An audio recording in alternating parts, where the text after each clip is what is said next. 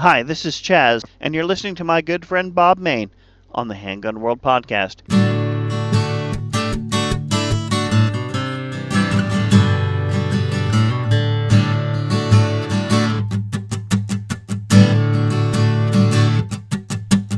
How can people be so blind? Hi, folks. I'm Bob Main. I carry a gun because I can't carry a cop. Welcome to another episode of the Handgun World podcast. Introductory music by Ozark Revival at www.ozarkrevival.com.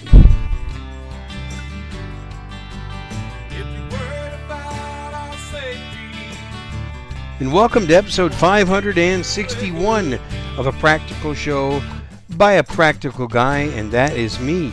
This week, I am going to talk about what to practice with no ammo. And I have a special guest that's going to be joining me, John Payne.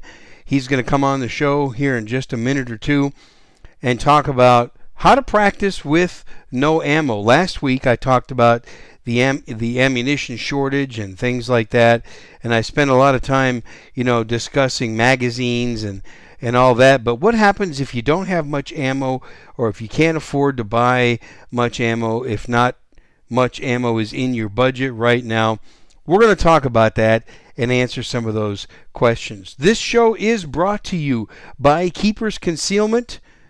These guys are the leading authorities on appendix carry and the gear and the holsters that they make.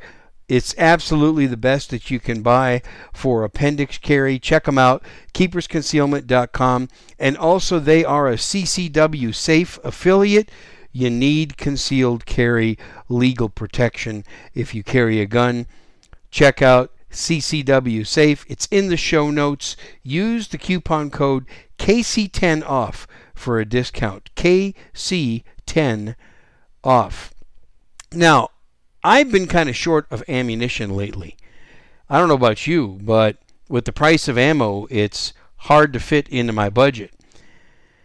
And for me, for me being short of ammo, it might be still more ammo than some people out there, but probably my you know, my definition of being short is probably still lower than a lot of people. A lot of people think that 5,000 rounds is a short amount of ammunition. Whatever it is, whether you're a new shooter, whether you're an experienced shooter, maybe you enjoy competition sports like I do, maybe you like to do a lot of training like I do, it's easy to run out of ammunition. And even though I am still learning the art of reloading, and I'm working closely with a good buddy of mine to help him do reloads and, and things like that, even reloading ammunition is expensive. John and I are going to talk about that coming up shortly.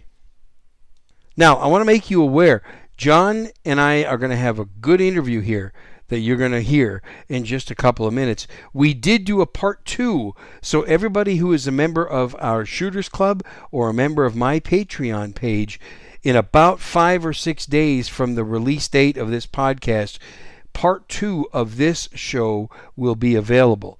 Part two will be available before the next public episode comes out on the Handgun World podcast. So this is episode 561 before 562 comes out next weekend. For all of you who are members of the Shooters Club or my Patreon page, both of you will get part two of this episode. Please get signed up if you're not a member. It's only $8 a month to join the Shooters Club. It's only 3 bucks a month to be a member of my Patreon page. Shooters Club members have more benefits than my Patreon supporters. But either one, I very much thank you. I really, really do thank you for making this show possible and being generous.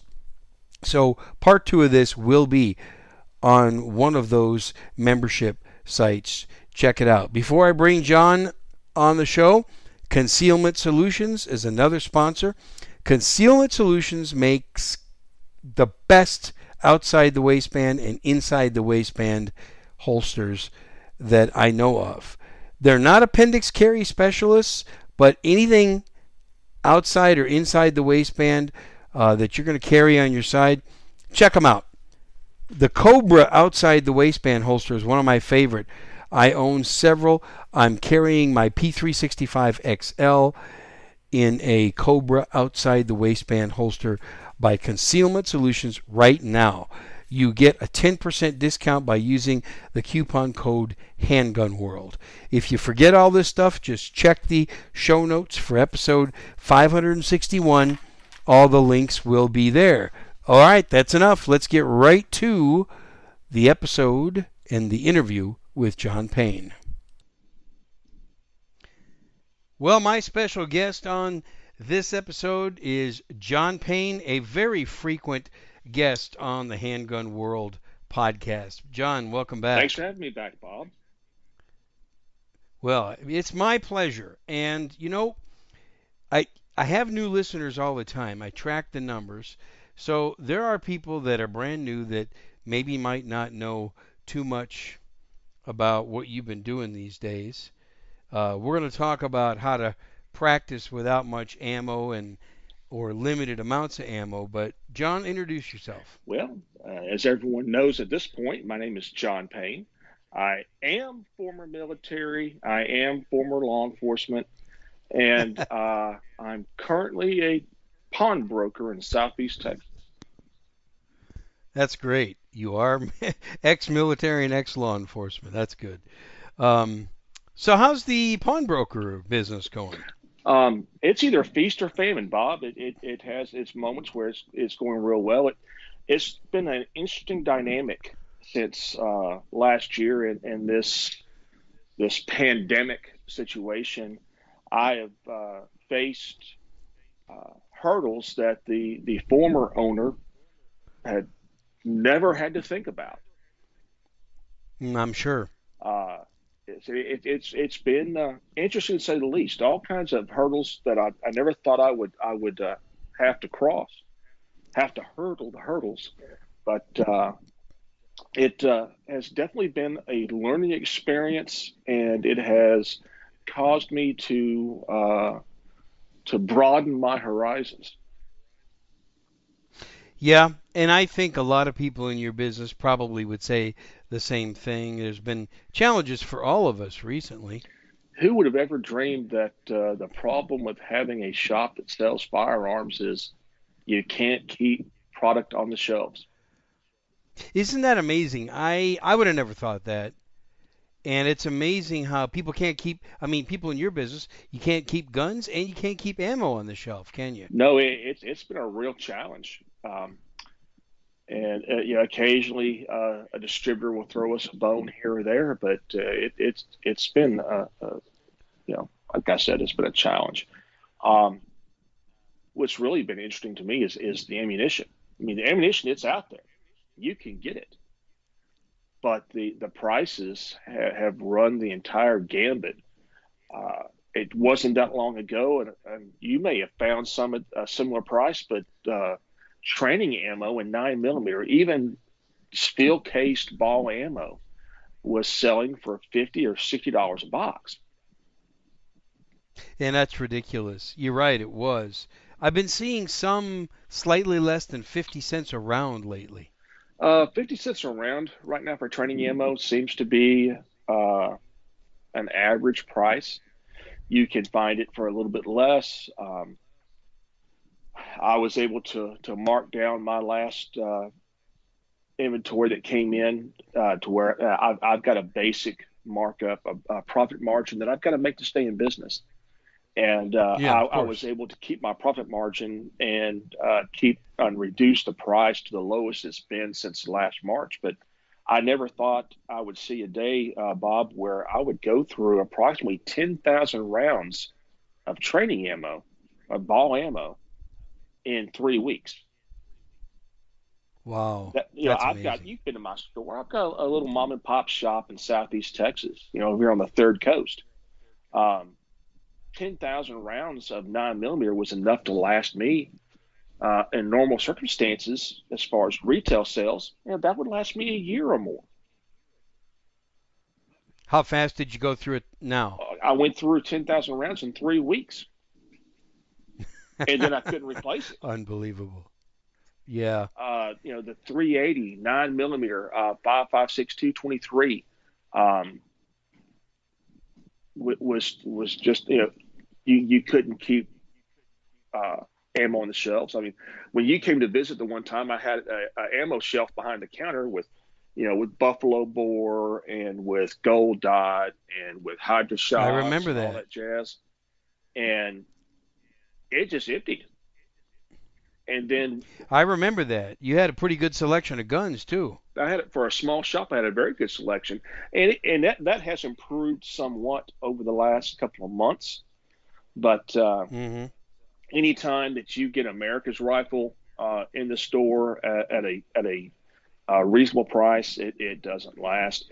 Um, and I know you've been preaching to, uh, if that's the right word to use, you've been preaching to folks for years about having an AR-15 and be able to maintain it, having a Glock, Yes. a Glock pistol and be able, be able to maintain it, having your magazines and you know everything that goes with it, and uh, it, it seems that uh, some people just you know gave lip service to that, and when they actually saw a need for it or uh, they were worried that you know the end is near, they scrambled. You know, picking up whatever. Well, that's that's unfortunate. You know, people just don't prepare. You know, I've been, like you said, now 12 years.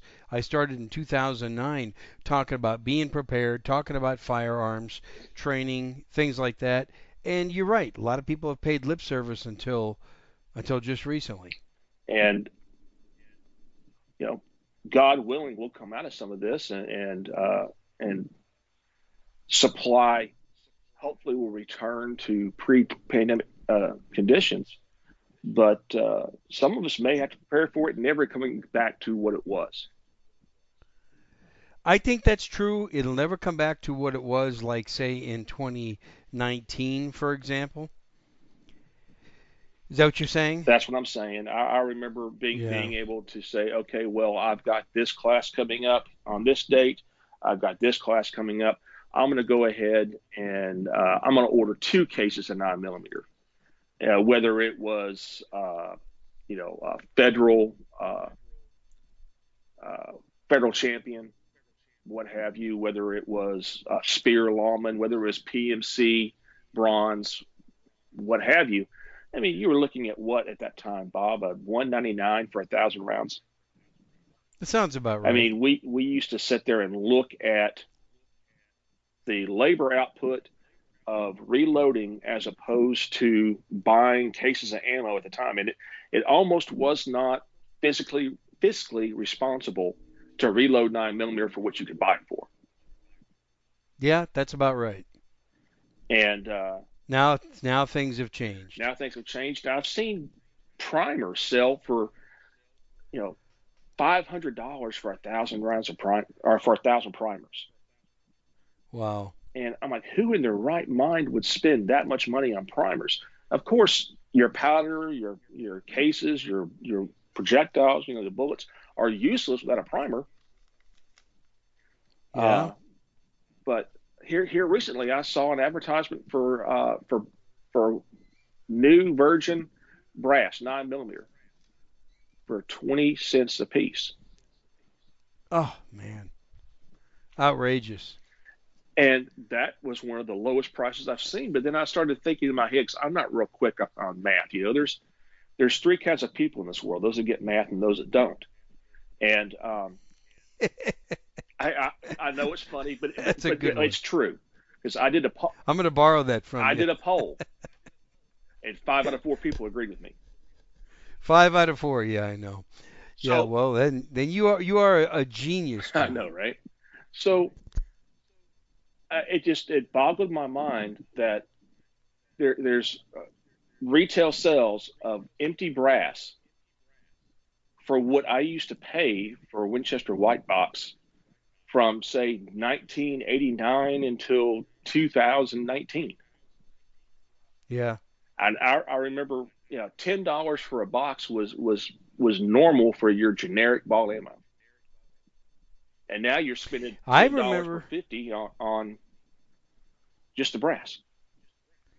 I can remember the days of going to Academy Sports and Outdoors and buying their version of the steel case 9 millimeter 115 grain FMJ and I think it was around 6.99 for a box of 50. That sounds right. That sounds right. No, you know what? It was actually CCI. It was the aluminum case. CCI, CCI ammo. CCI Blazer. That's what it was. Yep. Yeah, six dollars and ninety nine cents, and sometimes they would put it on sale for like six twenty nine. Yes. Were were you the one that used to say when you'd go into academy to, to shop for whatever, you would always go down the, the uh, sporting goods aisle and, and throw an extra Glock magazine in your cart? I used to do that. Yes. Back when you could pick up a Glock 19 mag for twenty four ninety nine. Uh, try nineteen ninety nine sometime. I was close. yeah, and the thing is, is that the ammo. I mean, when it was down to 629, you know, why didn't I buy 10,000 rounds of that? That that's, you know, that's my fault, really. Uh, maybe even 20,000 rounds would have been appropriate. And I know I would have said to myself, and you know, it's not in the budget right now, but I wish it. I wish I would have done it anyway at that time. I, I completely understand that, but you also get to the point to where, say, you've got 10,000 rounds of 5.56 that you put back for training or whatever else. When you get to the point to where you can't replace it, you're afraid to use it. Yes, that's correct. And that's a lot of people find themselves in that situation. So that's a good lead into our main topic. And I wanted to bring you on to talk about how to practice what to do when we don't have much ammo or we don't want to use much of what we have. What are your thoughts on that? My thoughts are that, that your gun handling skills are much more important than marksmanship when it comes to self defense. Okay, good. That uh, marksmanship definitely has its place. Uh, but uh, at bad breath distances, as we've talked before uh, in, in different things, that uh, that certain fundamentals can be sacrificed at those distances when you talk about saving your life and about you know putting hits on the bad guy and not getting shot yourself. Um, but you you can maintain a level of accuracy without expending a, a large amounts of, of live ammo. And I want to ask you in a minute how we can do that. But I think what you're saying here is that spending a 100 rounds trying to figure out how to shoot a one inch group at 10 yards might not be the best use of ammo at this point, right? I, I wouldn't think that it would be the best use of ammo at this point. Um, a lot of people do that though. You know, they they go to the range and and they keep shooting and shooting and shooting until they get that tiny group size, and then they put their gun down, turn around and say, "Hey, look at me! Take a picture of that." And they think that they're practicing self-defense, but they're well, not. It, it, looks good to be able to shoot a tiny group at, at, at a decent distance. Yeah. It feels good. You you have a, a, sense of accomplishment when when you're able to to you know replicate that tiny group at, at a certain distance. Um, but other than that, does it really do anything else for you? Probably not. Um, so, what should people be practicing during this ammo shortage? What do you suggest? Well, I still believe they should shoot enough ammo through their chosen firearm to ensure it is a quality firearm and that it's reliable. That's true. Um, I, I don't know if we're in the stage yet where we can we can go back to recommending the the you know 2,000 round trigger job. Yeah, you know, I started off by saying it, calling it a thousand round trigger job, and then when ammo was cheap, I said two thousand round trigger job. Now we got to rethink that, don't we? I, think what we do, and, also understand that um, that any part of a firearm it wears. And if, if you think that you can have the same firearm throughout, you know, your your life, whatever God determines that your lifespan is going to be, and that you're going to, you know, uh, shoot ten thousand rounds out of a firearm with no parts wear, that's not going to happen. Okay. No. So there are things that you need to do to stay on top of the game. Uh, the first thing is to uh, be familiar with what you have. Uh, be familiar with what you have. Be familiar with your with your carry gear. You know, you and I have talked, you know, until we're blue in the face about selecting a proper belt, selecting a proper holster, selecting a proper uh, magazine pouch or you know pouches, um, Mhm. being being able to, to wear your gear. That the pistol should be comforting, not necessarily comfortable. Um, everything that you choose is a compromise uh, in some shape, form, or fashion. Whether you're uh, whether you're sacrificing weight, whether you're sacrificing capacity, whether you're sacrificing caliber, everything's going to be a sacrifice, and you have to decide for yourself which sacrifices that you're willing to make. That's true.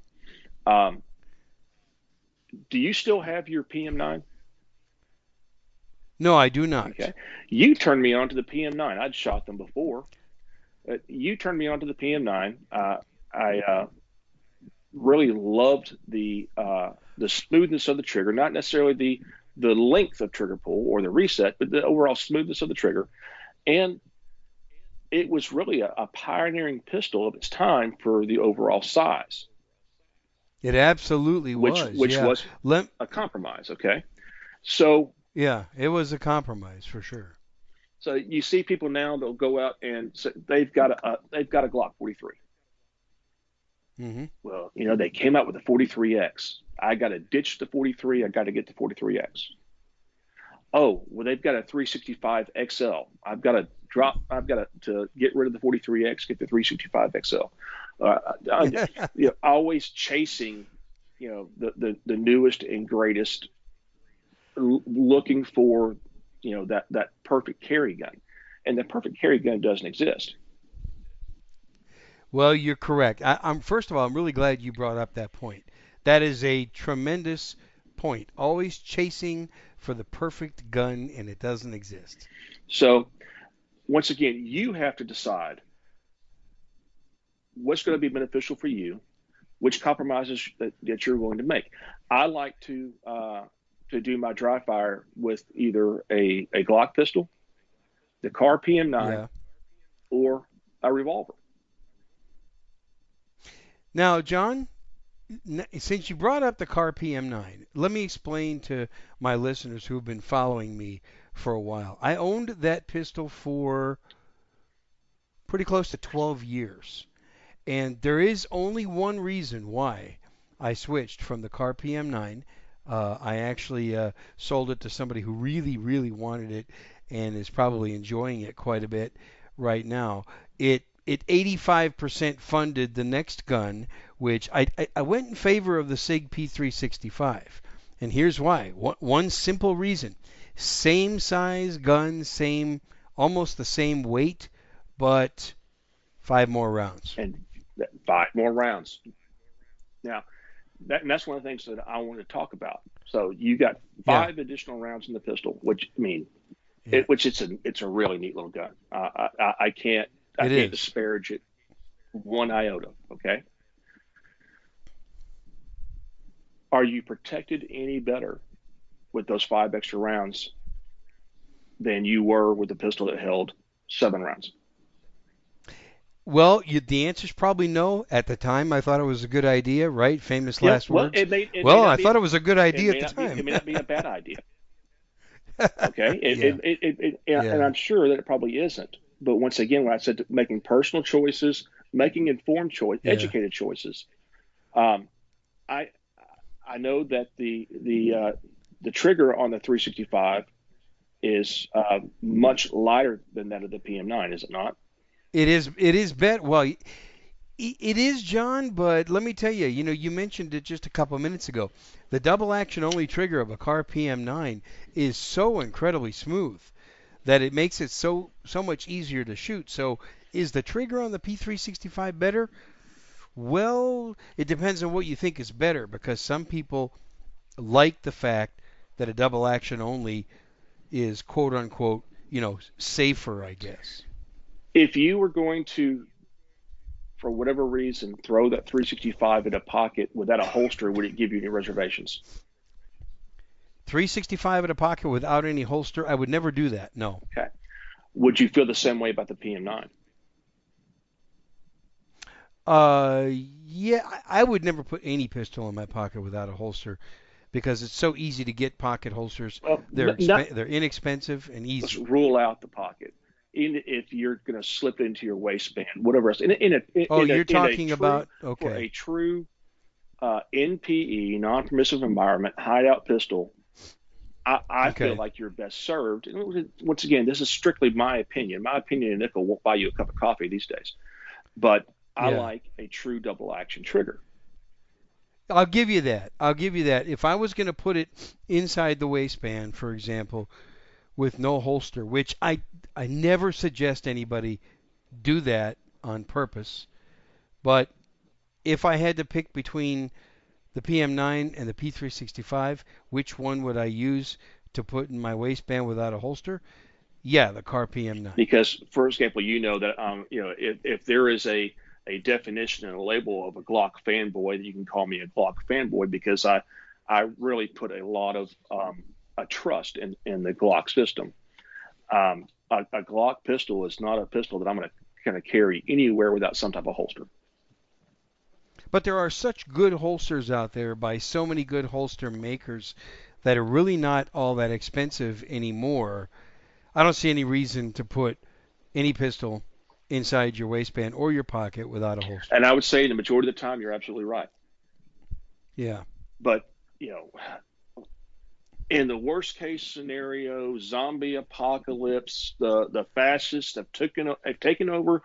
You know the nazis have reinvaded the earth from the dark side of the moon.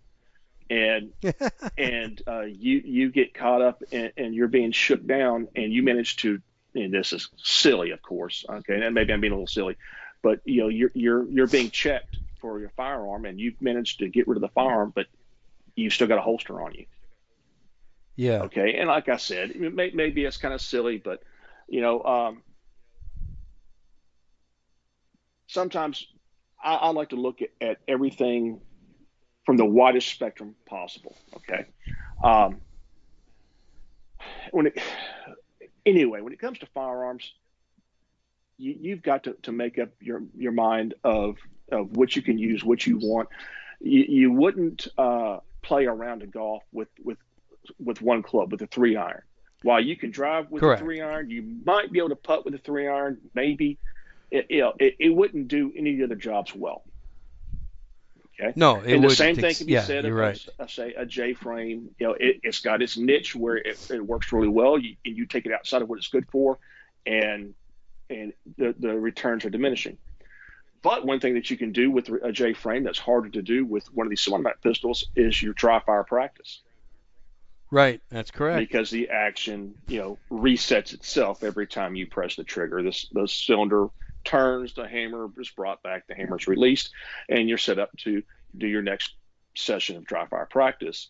Um, you can do that with with some other pistols, uh, say a Beretta 92 FS. I mean, when, when I was much younger than I am now, gee whiz, uh, the Beretta was state of the art. Do you remember that, Bob? When the Beretta was state of the art? Uh, not quite that far Yeah. back. I mean, you know, I don't go quite that far back as you do. no. Everybody, you know, wanted to have the same gun that Martin Riggs carried in Lethal Weapon.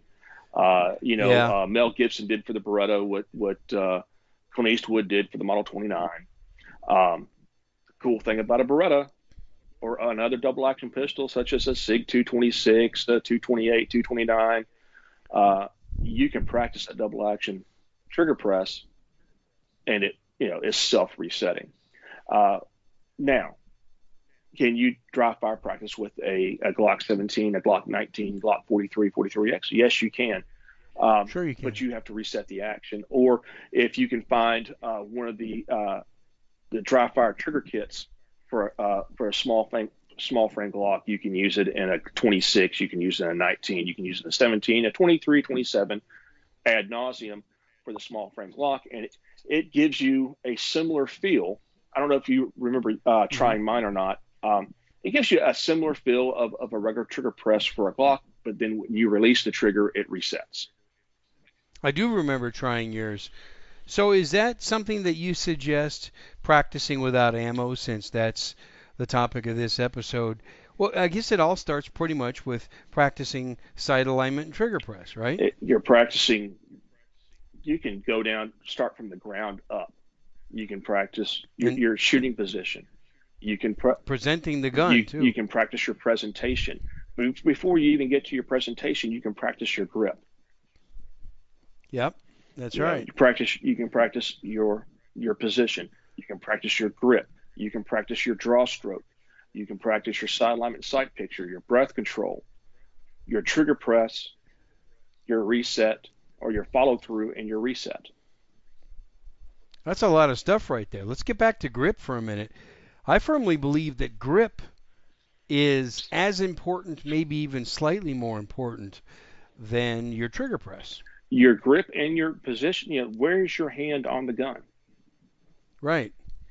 Uh, that that makes Yeah. such a huge deal, and and even with live ammo, a a, a poor grip will res- will have the the uh, manifestation of poor results, whether whether it, it's poor functioning or poor accuracy from having a, a, a poor grip or or your positioning on, on the pistol not being right. And this is just something that's going to come from lots and lots of practice. You know, new shooters, there's a lot of new shooters listening to my show right now. The reason I know I get a lot of emails from them. And you and I both know you we've seen new shooters out there at the range. God bless them. Got to love the new shooters. I I really appreciate it when people come in into this uh, shooting world and uh, by choice and they do it for the first time. But sometimes their grip, grip is all messed up. Very true. Very true. The grip is all messed up, or um, and you've even done, uh, even done, you have done on, on numerous occasions the uh, the Texas license to carry qualification. Yeah, many many times. I taught it for four years. How many times did you see a new shooter wrap their support thumb behind the back of that slide? Oh my goodness. You know, I'm very I, I've seen it a lot of times and I'm very lucky I did not have any students slice their thumb wide open by doing that. Going back, How about you? well, I, I never saw someone that was seriously injured from that in one of my classes. But the first class that I attended to get my license back in, I think it was 1995, uh, was Someone did that? with a, uh, the Beretta is one of the worst offenders for, for that. Yeah, uh, a, yeah. a Beretta will, will cut you deeply if, if you try to, to wrap your thumb, you know, uh, over the top and back of your, your shooting hand. Uh, and and this guy did he he he was done for the day. He had to go get stitches. Um, but uh, It's the kind of thing, kind of mistake that if somebody does it, they're only going to do it once, right? you would like to think it's a self-correcting problem. Uh, I've I've only heard of one where it was it it, it continued, and uh, they had to look at other uh, other avenues, uh, uh, other uh, firearms that that the uh, that they they just could not grasp the the operation of a semi-automatic pistol. So practicing the grip. You know, these days a lot of new shooters will come to your pawn shop, I bet. They'll come to your pawn shop, they'll find the gun, they'll pick up a box or two of ammo if you have it in stock. They'll go home and they'll throw the gun in the safe, they'll load it up, throw it in the safe and never touch it again. Right? I, I suppose that that still does happen. Uh, it, I've, I've uh, had customers come in that uh, had lost a loved one, uh, be it a, a spouse or a parent, and, and uh, they were cleaning out the house, and I, I found this in my grandmother's uh, nightstand drawer. I found this in my father's sock drawer, and you know it had been purchased, loaded, stuck in a drawer, and had never been picked up again. That's exactly what I'm talking about. And so when when the time comes, we hope it never happens, but if the stink hits the fan and they got to use that pistol to defend their life, they're not going to know how to use it. They won't even know how to grip it. which you know would, would be a, a huge problem. Uh, you know, one of the things that we used to bring up in a class was uh, there are times when the introduction of a firearm will cause more problems than it was meant to solve. So you like to encourage people to practice their grip. One of the things I've always done is whatever pistol I want to train on at the time, I will take it out of my safe. I'll make sure that it's completely unloaded. I'll double check to make sure that it's completely unloaded. I'll go to a safe area where if some accident happened, my muzzle was pointed at something that uh, is, if it gets destroyed, it's not going to uh, to hurt anybody A else safe backstop. and a safe backstop, and I will just practice presenting the pistol and then take my support hand off of it and then put it back on and take it off, put it back on, take it off uh, until I got the grip down the way I want. And it just becomes, I hate to use the word muscle memory, but there's no better way to describe it. It just becomes a reflexive action. I'm sure you've said this to, to your students in, in the past and to your listeners, but when you're doing dry practice, all ammunition is removed from the room that you're doing your your dry practice. In. Yes, that's what I meant. I get out of the room. I go to a safe area where there's no ammunition in the room. And another thing that I like to bring up is once you are done, mm-hmm. you're done. Yeah, when you're done, you're done. You, that's right. Once you finished, you set it down wherever you're going to secure it. Go and do something else. Even if you just go fix a glass of ice water to break that cycle, to break that, to, to stop that, uh, that, um, what, what's a good word for it? Uh, just stop the mindset, stop the mindset of what you're doing. Stop that string to, to, to break the loop. That yeah, Mhm. once I have heard from more than one person that oh yeah I, I was you know working this I you know I, I did I removed the ammunition from the room I, I did all this stuff and all, all, everything was good. I said okay I'm done for the day. I went back and I, I loaded my pistol back up and I pointed my pistol at the TV and pressed the trigger one more time. oh my God. Okay. yeah. Uh, And because, kaboom. because in their mind they had not finished that training session right. and it, your mind would will, will uh, you know it re, your mind's a computer i guess it, it's what i've heard in the past um, Mhm. and and so you've got to stop the program and, and people think that oh well I, i'll i'll never do that i won't have that problem No, don't ever think don't that. ever think that you're the one that won't have a problem Right. That's dangerous. That's when you have the problem. I mean, I know it could happen to me because I've been the guy that's walked around my entire house looking for my glasses and my keys. My glasses were on top of my head and my keys were in my hand. Oh, I've done that so many times. It's unbelievable. So, that's just a problem of getting older, John. I guess that's what it is. yeah, just wait. Just wait a little while. So practicing, okay, practicing the grip. Obviously practicing the gun presentation. I want to focus on that. You know, if somebody's a new cons- well, even even those of us who are experienced, uh, I shouldn't just say new people. Draw that gun out of your holster and present it to the tar- to the target. Practicing that, right? Practice that. Yes, practice presenting that that muzzle towards your target in a straight line. Yep. Don't act like you're bowling. Don't act like Or uh, fishing. don't act like you're casting. One of the things I love about teaching the red dot on on pistols is when when you're going from close contact ready, you know, where the Yeah. pistol is level towards towards your target, and you're presenting straight towards your target. How when you begin to move forward, your peripheral vision's already picking up your front sight as you're driving straight towards the target.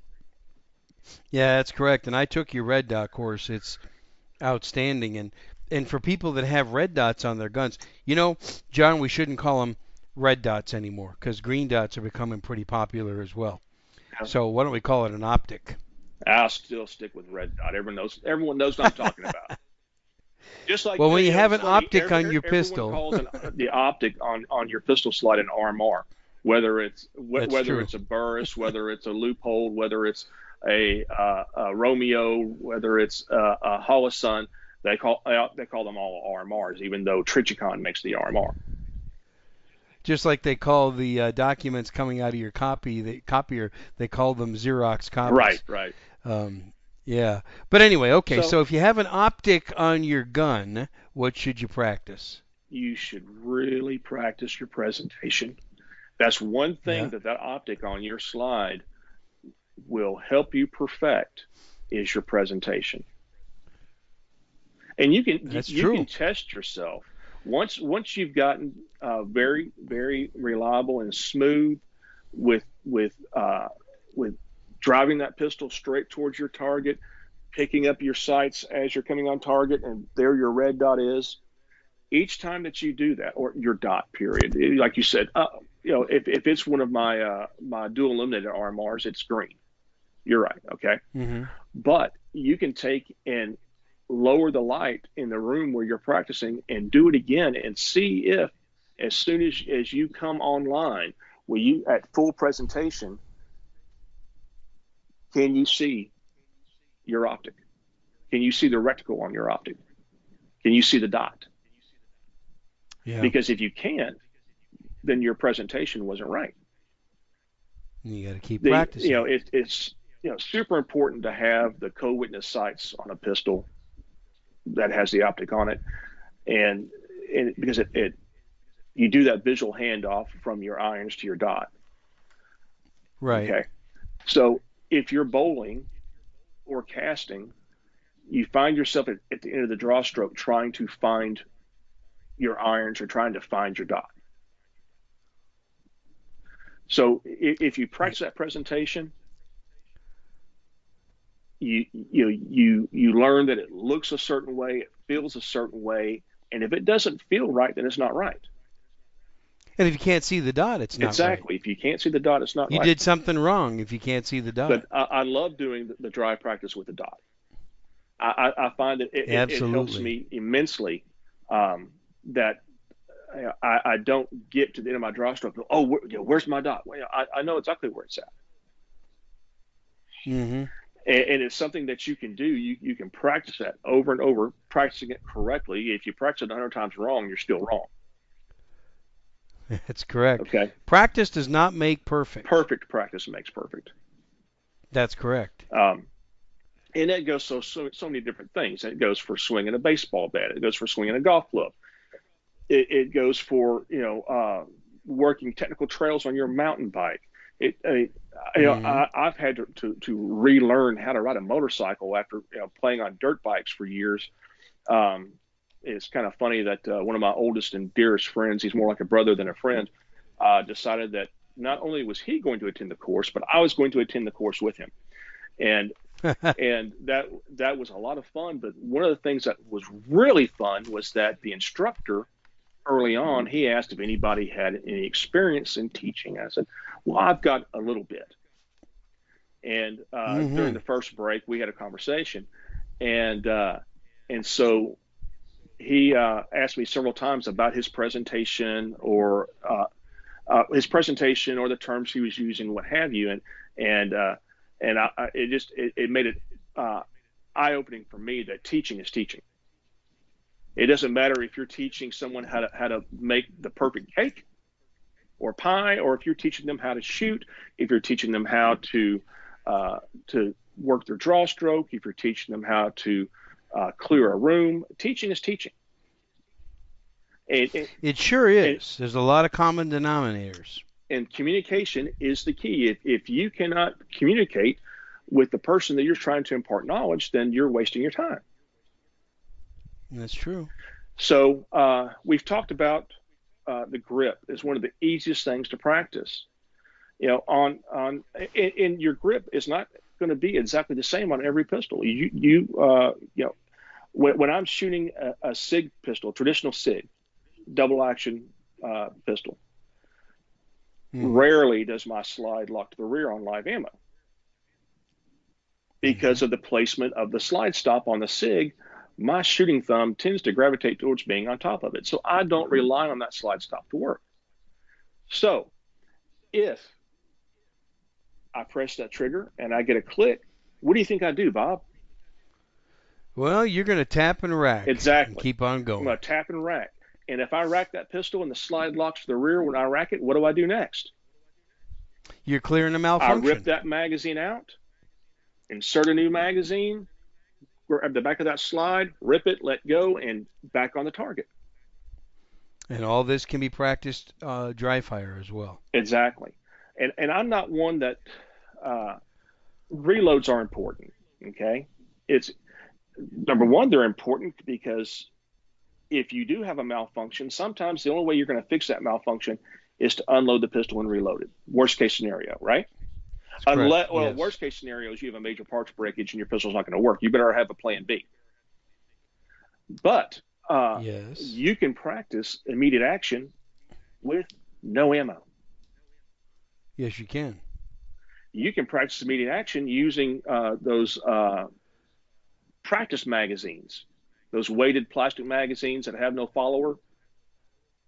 Yeah, or you can also do it with dummy rounds. You can too. do it with dummy rounds as well. Make sure that your dummy rounds are in fact dummy rounds. Well, and even if you do verify that they're dummy rounds, remember the safety procedures of being in a place where no one's going to get hurt and there's no other ammo other than your dummy rounds in the room. Agreed wholeheartedly. I've got some. I don't even know who the manufacturer is. That uh, you have a nickel case, you have an orange plastic projectile in, in the uh, that's loaded into the, the case, and you've got a fake orange primer. Uh, and the idea be- being behind having that primer in the primer pocket is it cushions your firing pin. Uh, when I think I've got about a dozen of those. and they work really well. And then I've got some, oth- They I have some others that are one piece aluminum. They're machined out. They're painted like a reddish maroon, and they've got they've maroon. got some yeah. type of palmer in the primer pocket that again it uh, will cushion the firing pin. And then you've got snap caps, which I understand now there's a shortage on those. Like the uh, I don't know if they still use the same name. Those Pachmayr uh, Pachmayr uh, snap caps. They've got yeah, Really? they- There's a shortage on I've, those? I've had people been looking for them for several weeks now.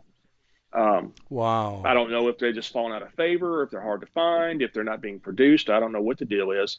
But those were actually uh, snap caps instead of being dummy rounds. They were designed to uh, prove your action. Oh, okay. Okay. Um, I would not treat them with the same abandon that I would dummy rounds. no. you drop them on concrete no, enough, I you're going to crack them, break them, what have you.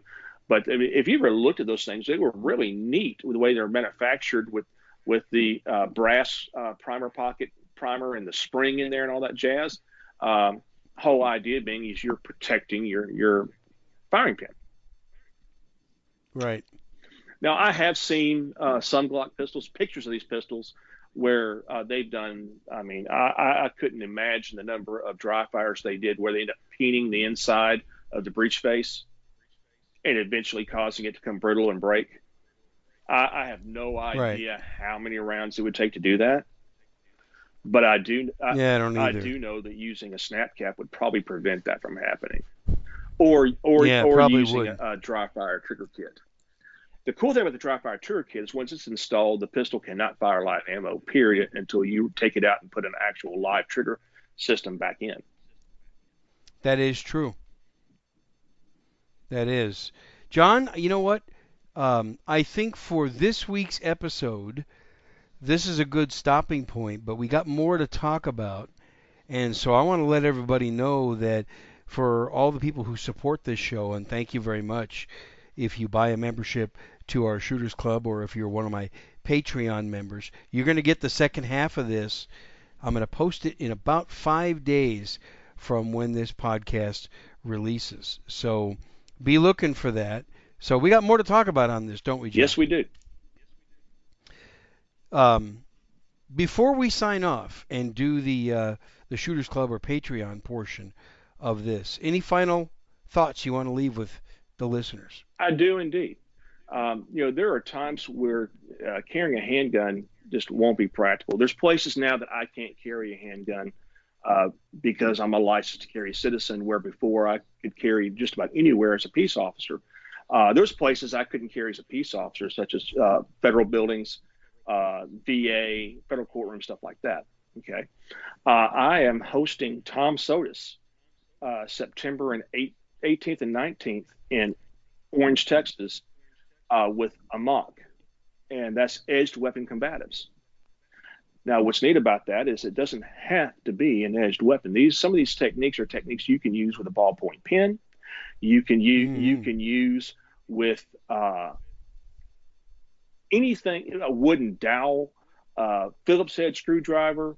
You know, your imagination can run can run the gambit. You know, your imagination is is the limit of of what you can use uh, other than a knife for a lot of these techniques. Um, and this is based on recognizing a threat, intercepting the attack, accessing while under attack, uh, but gives you ways to defend yourself without having a firearm.